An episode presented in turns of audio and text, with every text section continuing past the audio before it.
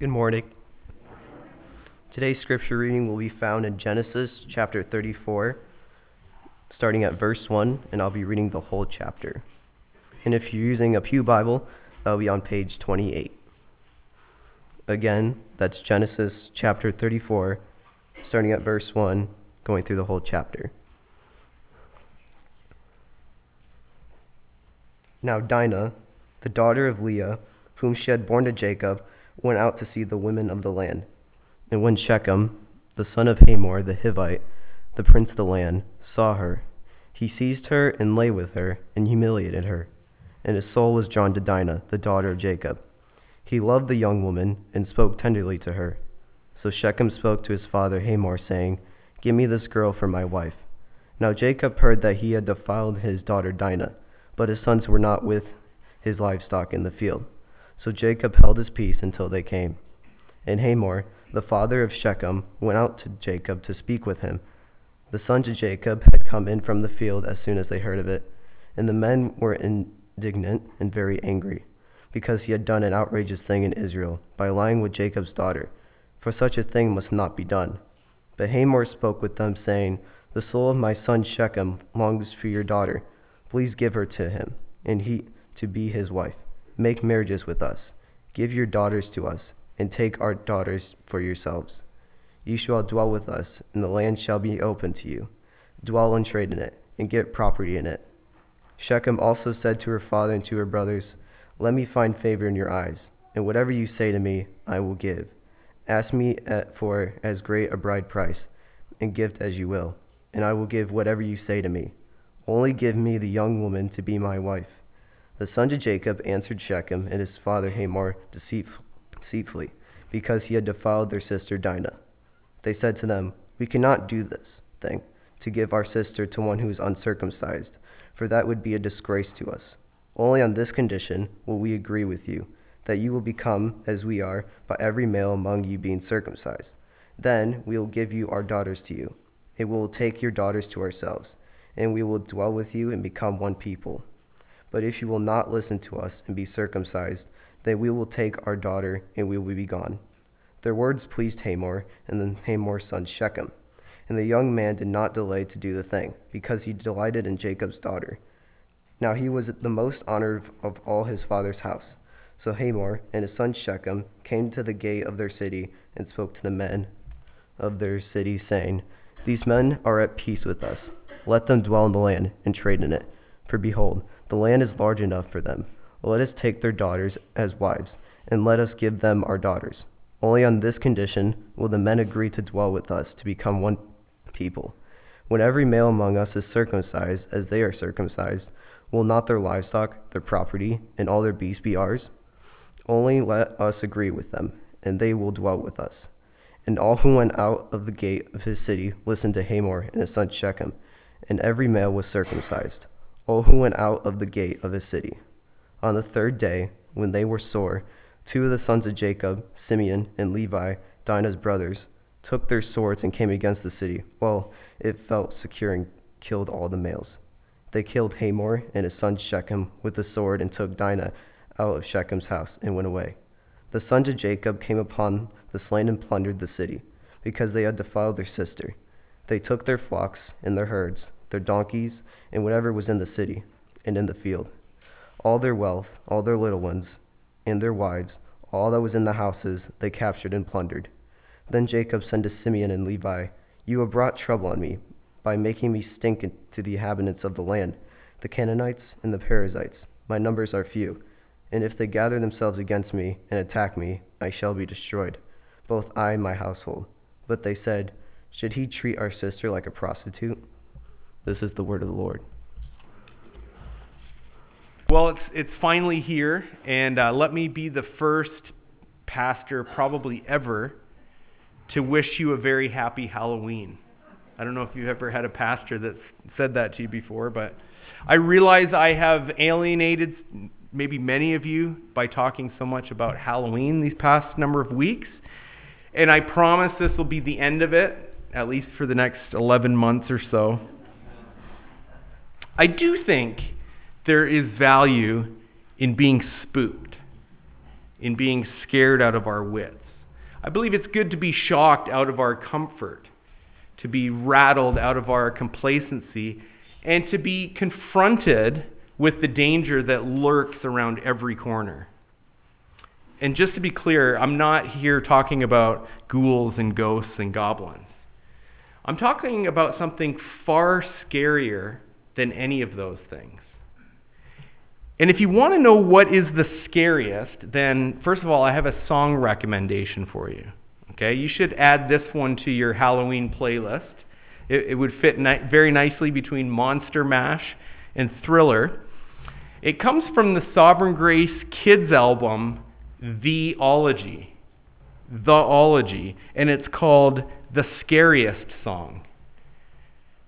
In it, Bob Kauflin, who's channeling, you know, Bela Lugosi here, he, he lays out a bunch of options for the scariest thing around. And it includes things like dentist drills and creepy clowns.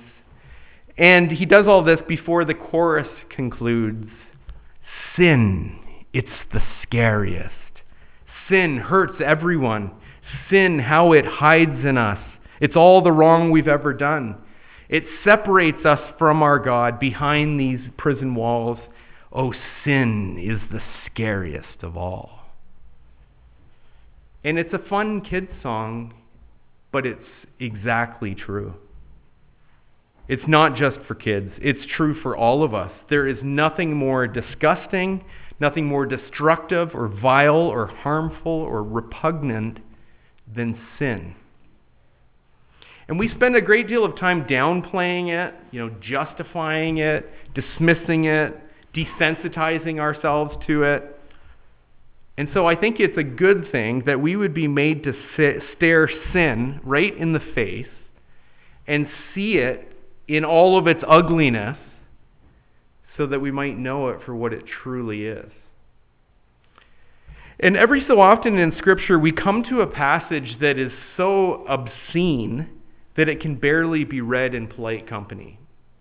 Last week I was talking with uh, Titus and Noah about the passages that we assigned them for these upcoming months to, to read publicly before the sermon. Titus gets chapter 36, which I don't know if you can glance over at your page, but it's, it's a genealogy, and it's basically 43 verses full of names and hard names, very difficult to pronounce. And we were wondering last week if perhaps this was the most challenging scripture reading ever assigned in the history of Grace Baptist Church.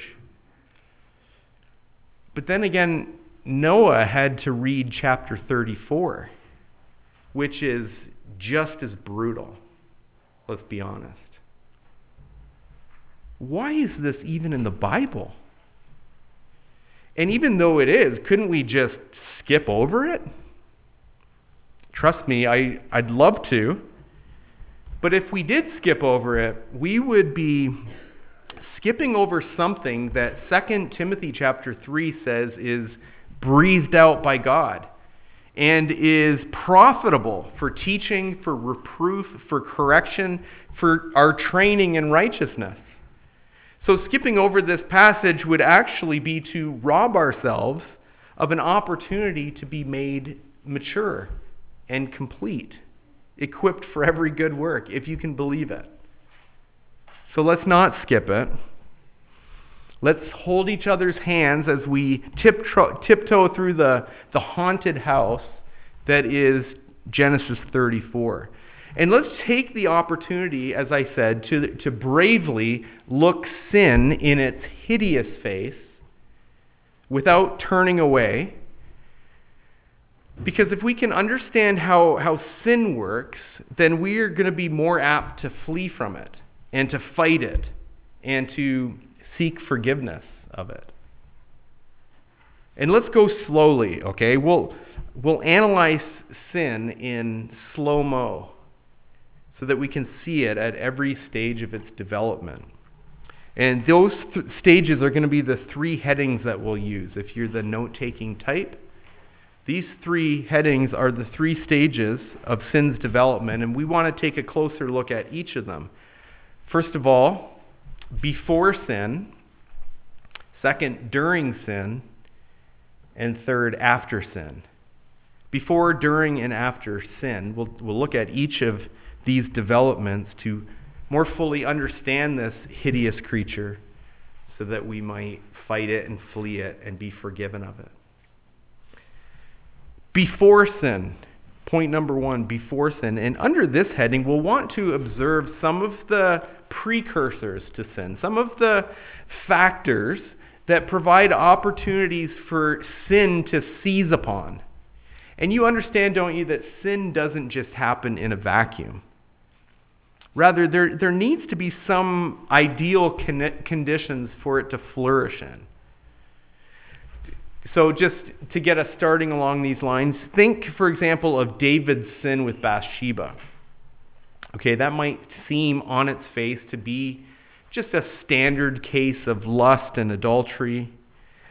But in 2 Kings chapter 11, the narrator seems really keen to have us understand some of the factors that contributed to this downfall, to this failure. For starters, we read that it happened in the springtime.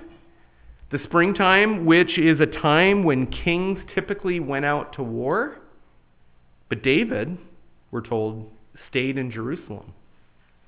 And then this, this uh, incident, this rooftop peeping, took place in the evening, the narrator tells us, after he had gotten up from his bed. So apparently he was napping late into the afternoon. And you put all this together, and it seems that the king's dereliction of his duty, his inertia, his sloth, all of these things paved the way for this sin with Bathsheba. And we have something very similar in the case of Jacob in this passage, even though the narrator here is not as explicit. This very important detail isn't so much in the text as it is in the context. But so let's just ask ourselves this where is Jacob and his family when this horrific scene happens? And the answer is in Shechem. But then we could ask, well, where should Jacob be? And the answer is at Bethel, 20 miles away. In other words, one day's journey away. This is not just where God commands him to go. And you can see that in verse 1 of the next chapter. You can see where, where God has to like reset him and focus on where he ought to be. Um, you can also see it in chapter 31, verse 13. But Bethel is also the place to which Jacob has vowed to God that he would return. You can see that back in chapter 28. Uh, that, that encounter with God at Bethel was such, uh, such a significant factor in his life that he vows to return there. Now, I don't know if uh, Jacob is a dollar late, but he is definitely a day short. He's, he's short on his obedience. He's chosen to settle in Shechem, which is pagan territory. And he settled there for a long time. If you do the math on all of this, it appears that it's at least seven or eight years. And this reminds us a little bit, it's, it's very reminiscent of Lot, who we saw earlier in Genesis. Abraham's nephew who settled near Sodom, we read. And then the next time we caught up with him, he was like living right on the edge of it. And then the next time we saw him, he was he had a house in the city and he was part of the leadership of that wicked city. And Lot, we saw all along, was spiritually compromised as a result of his settling in Sodom. And here we have another patriarch, Jacob, who has settled in Shechem, and he's 20 miles short. Now, he also is very spiritually compromised as a result. And I hate to, you know me, I hate to do this to you. I hate spoilers. I hate to skip ahead. But if you do, if you just glanced over at chapter 35, verse 2, and then verse 4, you'll discover that Jacob's family is acquiring, during the time of this settling in Shechem, is acquiring all sorts of foreign gods and earrings and rings and stuff that need to be put away. They're acquiring all of these things while they are among the Canaanites. Now, when bad stuff happens, sometimes people chalk that up to being, you know, at the wrong place at the wrong time. And that has connotations of like chance and, and fortune and whatever. But what if you were in the wrong place at the wrong time because of your deliberate disobedience? Friends, my point is here that disobedience is dangerous. Disobedience is dangerous. It puts you in a position where sin can flourish. And in Jacob's case, his stopping short of full obedience is putting his family in tremendous spiritual danger. He's putting his daughter in tremendous danger. Now, speaking of Dinah, I realize that in the current climate, what I'm about to do is totally unacceptable. No doubt it's going to be considered by some as blaming the victim or some such thing. And that's because these days we, we want to think of victims as pure victims, that they are in no way responsible for the horrible things that happen to them. And I, I get that. I, obviously, I, I understand the heart behind that. Obviously, abusers have, have no excuse whatsoever. But isn't it legitimate to analyze maybe some of the factors that might have put Dinah in this perilous position? I think the narrator would have us consider this at least for a minute. After all, we read in verse 1 that Dinah went out to see the women of the land. You have to understand that at this time, Dinah is probably 14 or 15. Um, and she, here she is, intrigued, even attracted to what the Canaanite women were up to. She wanted to hang out with them, that she wanted to go where they went and do what they did. Very, very appealing and attractive to her. But these are the same kind of women that Jacob's mother loathed. These are the same kind of women that his father Isaac had forbidden him from marrying. The, the point is loud and clear stay away from these horrible women. They're ungodly and they'll be a, a drag on your spirituality. These are not godly women. These are not the kind of people that you want your teenage daughter hanging out with. Bad company corrupts good morals, the proverb says. But once again, this comes back to Jacob. Where is he? Why is he allowing his young daughter to go see the women of the land? Unfortunately, the way that Dinah is described here, first as a daughter, and then as the daughter of Leah, who is Jacob's least favorite wife, all of this is leading us to, to think that Jacob probably doesn't care too much about Dinah that he's certainly not taking seriously his responsibility to protect her spiritually and to raise her in the fear and the admonition of the Lord. The point is that Jacob's settling at Shechem and his negligence concerning his daughter is a disaster waiting to happen. Now we'll move on, but please just understand how dangerous disobedience is disobedience to the will of God, the clear command of God, the thing that you know that you must do, that you ought to do, if you choose to disobey that, think about the perilous position that it's not just putting you in, but it's but it's putting your family in and those that are closest to you. So not only is your present disobedience sin, but you're actually creating an environment in which future sin can flourish. Parents, especially, we need to understand how potentially deadly it can be to be derelict in our duty to raise our children in the fear, in the admonition of the Lord. How dangerous, how absolutely dangerous, and why the Proverbs would say something like, if we fail to do this, we hate our children. Our failure to discipline our children is producing a potentially perilous, fatal situation for them. You're setting them up to sin and to be victims of sin. And this is no time for complacency. As the Lord uh, warned Cain in Genesis chapter 4, sin is crouching at your door. It desires to have you, but you must rule over it. Well, that's what we see before sin. That's before sin. Let's look in the second place at what happens during sin. And last week I mentioned that James, the brother of Jesus, is, is excellent at diagnostics. Okay, we reference James chapter 4 to help us understand what actually is going on when we're fighting and quarreling among each other.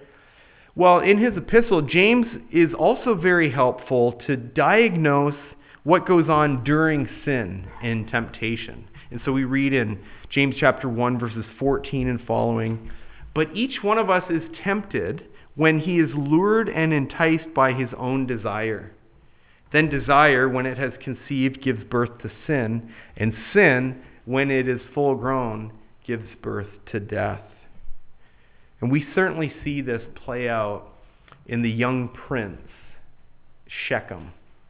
He's got the same name as the city. This is the son of Hamor, who's the king. And as we're going to see, Shechem is a favorite son. Uh, his father rejoices in him more than anyone, which actually is, is a little bit of a, a hint of a foretaste of what's coming when you have a favorite son. Anyway, Shechem is a favorite son, and Shechem, you can tell, is used to getting whatever it is that he wants. And the thing that he wants in this case is young Dinah. And when he sees her with the women, he desires to have her. And this is nothing other than the lust of his eyes. He, he's in the process right now of being lured and enticed by his own desire. And this boy is not in the habit of letting his desires go unsatisfied, unfulfilled. So we read that Shechem seizes Dinah. And that that means nothing other than he does so forcibly against her will. He assaults her and he defiles her and he humiliates her.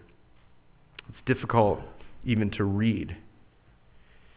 And I want to just point out a couple of things about sin as it's happening in real time.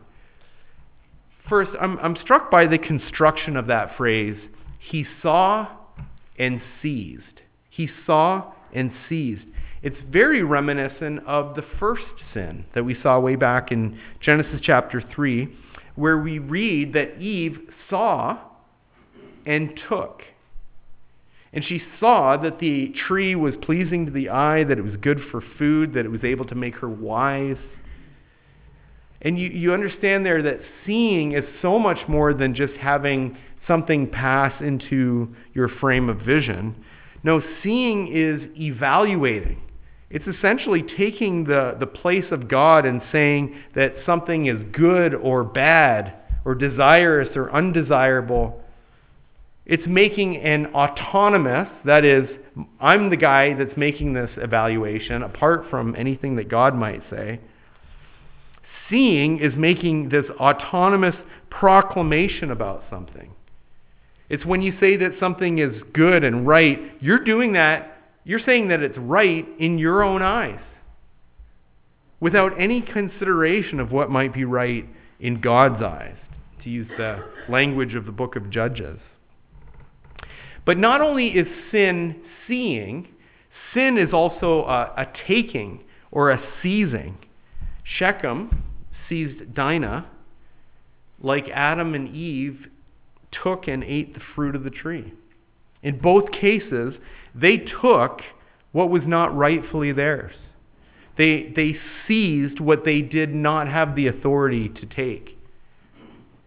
Now, if this connection that I'm making with Genesis chapter 3 is valid, if I'm not stretching too much, then one of the one of the benefits of that, one of the things that we can really learn from that is that we're not going to be able to just dismiss Shechem's sin as a particularly egregious one, something that I would never do. Rather, Shechem's sin is of the same form and substance of the sin that we all commit. From Adam all the way down to me and you, everybody sins by seeing and by seizing. And then, secondly, I want you to just notice how selfish sin is. The, the act that Shechem forces Dinah to engage in is an act that we, again, we know this from our study in Genesis. This is something that God has designed for mutual self giving. It's something that's intended between spouses in the context of a covenant marriage. But in this case, it, it's all about Shechem. You know, like who, who cares about Dinah? And listen to how the narrator describes what this then means for Dinah. It says that she was humiliated, verse 2, treated as if she was a prostitute, in verse 31. That's the, the brother's analysis of this. And the narrator includes it as the last word, as if, yeah, that's exactly what Shechem did. And she was defiled in verse 5, which means that she's made dirty, unclean. Her, the point is, her abuser had absolutely no concern for any of these consequences for her because he was only concerned for himself. And sin does this to you. It, it, it is exceedingly selfish. And when you engage in sin, you only have concern for yourself and not other people. Sin sees, it seizes, and it only serves self. That's what's going on during sin. And now let's look thirdly at what happens after sin. Obviously, you know there's much more that could be said under these points, but for the sake of time, we, we have to move on to this third point. I trust that the stuff that I'm kind of glossing over is the stuff that the Holy Spirit would help you to think about a little bit later. After sin. And under this point, I'm interested in trying to catalog some of the various reactions that we find in the text to this heinous sin. And among the various characters of this story, we find a variety of responses. And we can learn from all of this. First, and we see this in Jacob, is silence. Verse 5 Now Jacob heard that his daughter Dinah had been defiled, and he held his peace. But his sons were with his livestock in the field, so Jacob held his peace until they came. This was an absolutely horrible thing that had happened, but apparently not so horrible as to shorten the workday and call the boys back from the field. And even when the boys do come home, having heard the news from some other party, Jacob is still not reported as, as saying anything at all in this text, in this whole passage, Jacob doesn't say a word until the very, very end. And then when he does, his concerns seem to be very misplaced. It's his sons who do all of the talking and the sons that do all of the acting in this passage. Now, the, the teacher in Ecclesiastes wisely said, and this was recently, more recently reiterated by the Byrds, which is that to everything there is a season. You know, there's a time for every purpose under heaven. There's a time to be silent and a time to speak. And when your young daughter has been defiled, certainly that is a time to speak. That's a time to act. Instead, Jacob is passive. This is apparently not enough to get him exercised, to get him up off his seat and moving. This is the only thing that he does is um, is in reference to the slaughter. Like I said, at the very end of the passage, and and his concern there is whether or not, you know, he he, he has a fear now that the other neighboring tribes and countries are going to uh, want to destroy him as a result. So it's just fear for his own safety. That that's where he speaks when it concerns him. So, to be more concerned what wicked men might do to you in the future than what wicked men have done to your daughter presently indicates, I think, grossly disordered priorities on the part of Jacob. Silence, and it's not right. This is a response, doing nothing, saying nothing, and it's horrible. A second response comes from Dinah's 11 brothers. This is the response of anger or indignation. You can pick which word you want to use there.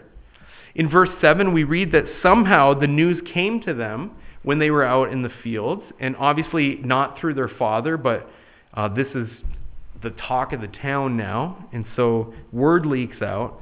And as soon as they heard, look at the text, it says, as soon as they heard, they came in because this is something that's more important than work.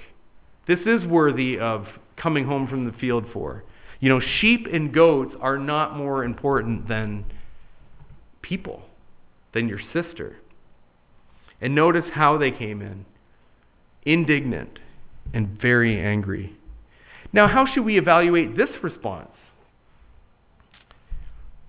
It's exactly right. It's exactly right. There is such a thing as a holy anger, as a righteous indignation. And that response, that anger, that indignation is far rarer in our experience than it ought to be. But it does occur when, whenever our evaluation of something is in line with God's evaluation of that same thing. Okay, so the classic example of this is Jesus overturning tables in the temple and making a whip to drive out the money changers. And we ask, why is Jesus' anger justified there? And it is because it perfectly reflects his father's view about his house being turned into a shopping mall. Here's how you know that the brother's response of anger and indignation is justified because of the objective moral standards that the narrator reminds us of immediately afterwards. Just look there in the text. You'll see anger is totally appropriate because Shechem has done an outrageous thing. Such a thing must not be done. That is unequivocal moral language. These are moral imperatives that flow from the unchanging, eternal law of God. And when you are lined up with that law and God's character, then you're going to be angry at the things that the Lord God is angry about. Remember that God is holy and He's righteous and He's just. He's perfect and, and He responds, if, if we can even use that word, he responds perfectly to every situation. What is God's response to sin? Anger, indignation, wrath. Psalm 7 11 declares, without any hint of embarrassment here, that God is angry at the wicked every day. And we are, by reason of our own sinful nature, objects of his wrath and his mercy, uh, of his wrath and, and his judgment and his fury, and rightfully so. We have transgressed his, his moral order. Human anger is entirely appropriate insofar as it reflects divine anger. And by this standard, the brothers are to be commended. So far. And Jacob is found wanting. But what about you? And this actually functions as a good diagnostic tool to see if we're actually keeping in, in step with the Spirit, to see if our values line up with the Heavenly Father's values. And so when you hear of some atrocity, when you, when you hear about some outrageous thing that's happened, something that must not be done, does it arouse any righteous indignation in you? Do you or, or do you just hold your peace? In, in the face of abortion or sexual abuse or drag queen story hour at the, at the library, are you incensed in a godly way or are you just silent? If, if seeing some political stunt in Virginia by some underhanded actors in a contentious election gets you seething mad, but you can say, watch porn without even batting an eye. In, in industry, by the way, since we're talking about it, which is built on the exploitation of young women who have uninvolved, unconcerned, silent, passive fathers. An industry that is supplying the demands of your lusts, which actually makes you not significantly different from Shechem. When you're watching porn, are you not treating someone's sister as a prostitute? Well, then that's an indication if, if you're mad at the political stunt, if you're seething mad at that and can just look at the most atrocious things without batting an eye, well, that's an indication that something is really wrong with you. Your, your conscience needs to be recalibrated according to God's own standards. A third response to sin is something that we see in Shechem and his father Hamor. And I'm not exactly sure how to describe it other than with the word whitewashing. Whitewashing. I don't know. It's not great. It certainly involves unrepentance. But I'm, it's seeking to just kind of paper over the wrongdoing. It's a strategy that seeks to just kind of get on with life with actually, without actually dealing with your sin. So we, we discover that Shechem actually falls for Dinah and becomes um, attached to her. He speaks tenderly to her and convincingly to her. But that doesn't, make no mistake, that does not make right the horrible wrong that he has committed against her. And one little detail that doesn't come out until basically later on in the passage is that he's kept Dinah hostage in his house. Okay, this isn't just rape, this is like kidnapping. And he's still acting like the spoiled brat that he is when he demands of his dad, Get that girl for me for a wife. Sounds like um, Samson to, to his parents. Go get, go get her for me. I want her. And so Hamor dutifully goes to, to try to acquire her as a wife. He goes to do business with Jacob. And the conversation that he and his son, who's along with him, the conversation that they have with the father of the girl that he has just violated is astounding to me for its gall. It, it contains no humility whatsoever, no repentance. The, this is the way of an abuser, to paraphrase a, te- uh, a passage of Scripture. He wipes his mouth and says, I've done nothing wrong. There, there's no casting themselves at the mercy of Jacob and his sons. Rather, they're actually demanding more. Shechem wants Dinah for a wife, as if putting Dinah in a white dress is going to just whitewash everything. And, and while they're at it, why not just enter into an alliance where they can intermarry and, and trade and purchase land, etc.? And as I say, the chutzpah, however you say that, is astounding. It's actually sickening. And yet, that is how the vast majority of people respond to their sin. There, there's no admission of guilt. There, there's not even any discernible embarrassment. So, so your coworker can regale you with, with the ongoing drama of, of the guys that she's meeting and hooking up with on Tinder. And, and, and far from being embarrassed about what that might say about her, she actually seems a little proud. You know, I, I don't doubt in that example that there's inward pain, there's, there's tremendous emptiness, but outwardly, it's like, let's just make the, the best of this situation and move on. That, that's the number one way that people deal or try to deal with sin. But needless to say, this response is deadly.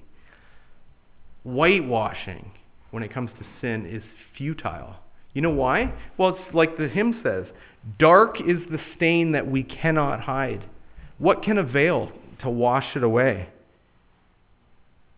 Unrepentance concerning your sin is lethal, and not just in time, but for eternity. Unrepentance is going to land you in hell. A fourth response to sin is vengeance. And here we are back, at, back to the brothers. And when we left them, they were responding properly in holy anger, in righteous indignation.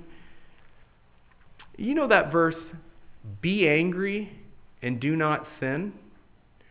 Well, that, that verse contains a command and a caution. You know, the, the, the command, which is be angry, which we've seen is, is good and right, reflects God's own response. But the caution, it includes a caution because the Lord knows that it's very difficult for fallen human beings like we are to actually be angry without sinning, to, to express our anger in a godly way. It's very easy for us to go off the rails and to, to go to extremes to, to pursue a concern, not ultimately for the glory of God, but for, for our personal satisfaction and retribution.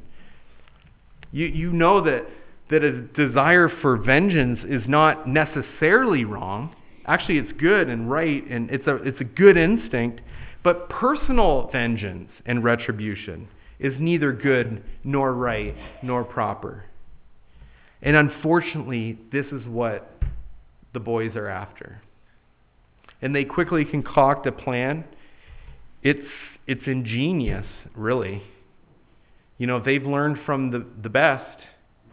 Their, their dad, this is the kind of thing he might come up with if he was involved. And, and that's, this is part of the problem because this actually really appeals to me. I, I, I like this part of the story, if I'm being honest. I, I find my natural man just cheering for these boys who are sticking up for their sister, after all. What, what could be wrong with that? Uh, Reuben and, or, sorry, Levi and Simeon, who are Dinah's older full brothers. They're both from, they both have the same mother, Leah. You can see that they're taking the lead in all of this, and they're, they're looking out for their sister. And that, that is a nice thing. That's a good thing. I can relate to that. And what a plan they've come up with. What deception. To have these Shechemites submit to circumcision, like how do you pull that off? They pulled it off. And then, and then um, Shechem and Hamor go back and they've got to try to convince their fellow countrymen that this is a good deal. And they're able to do that. And then when they're doubled over in pain, when it's hurting the most, on day three, they walk in and they slaughter every single one of them. And I want to go, yes. But actually, it's no. No. Because circumcision, that's going to be what you use, boys. This, this holy sign that a covenant God has given to you graciously as a reminder of his blessing and his promise to you, you're going to you're going to use that holy thing to destroy a whole multitude of people? It's so perverse. Even that's perverse to, to, to just think about God's relationship with you, his people, as a tool for your own personal vengeance. Oh, that's, that's not good. As much as the natural man uh, responds positively to this, that is not positive. That, that's taking the Lord's name and, and work in vain. James again says the anger of man does not produce the righteousness of God, and it leads to more sin. More sin, so that by the end, and I'm skipping ahead for the sake of time, by the end, what, what do we have on our hands? We've got mass slaughter, we've got plundering of property, we've got kidnapping, we've got slavery, no doubt.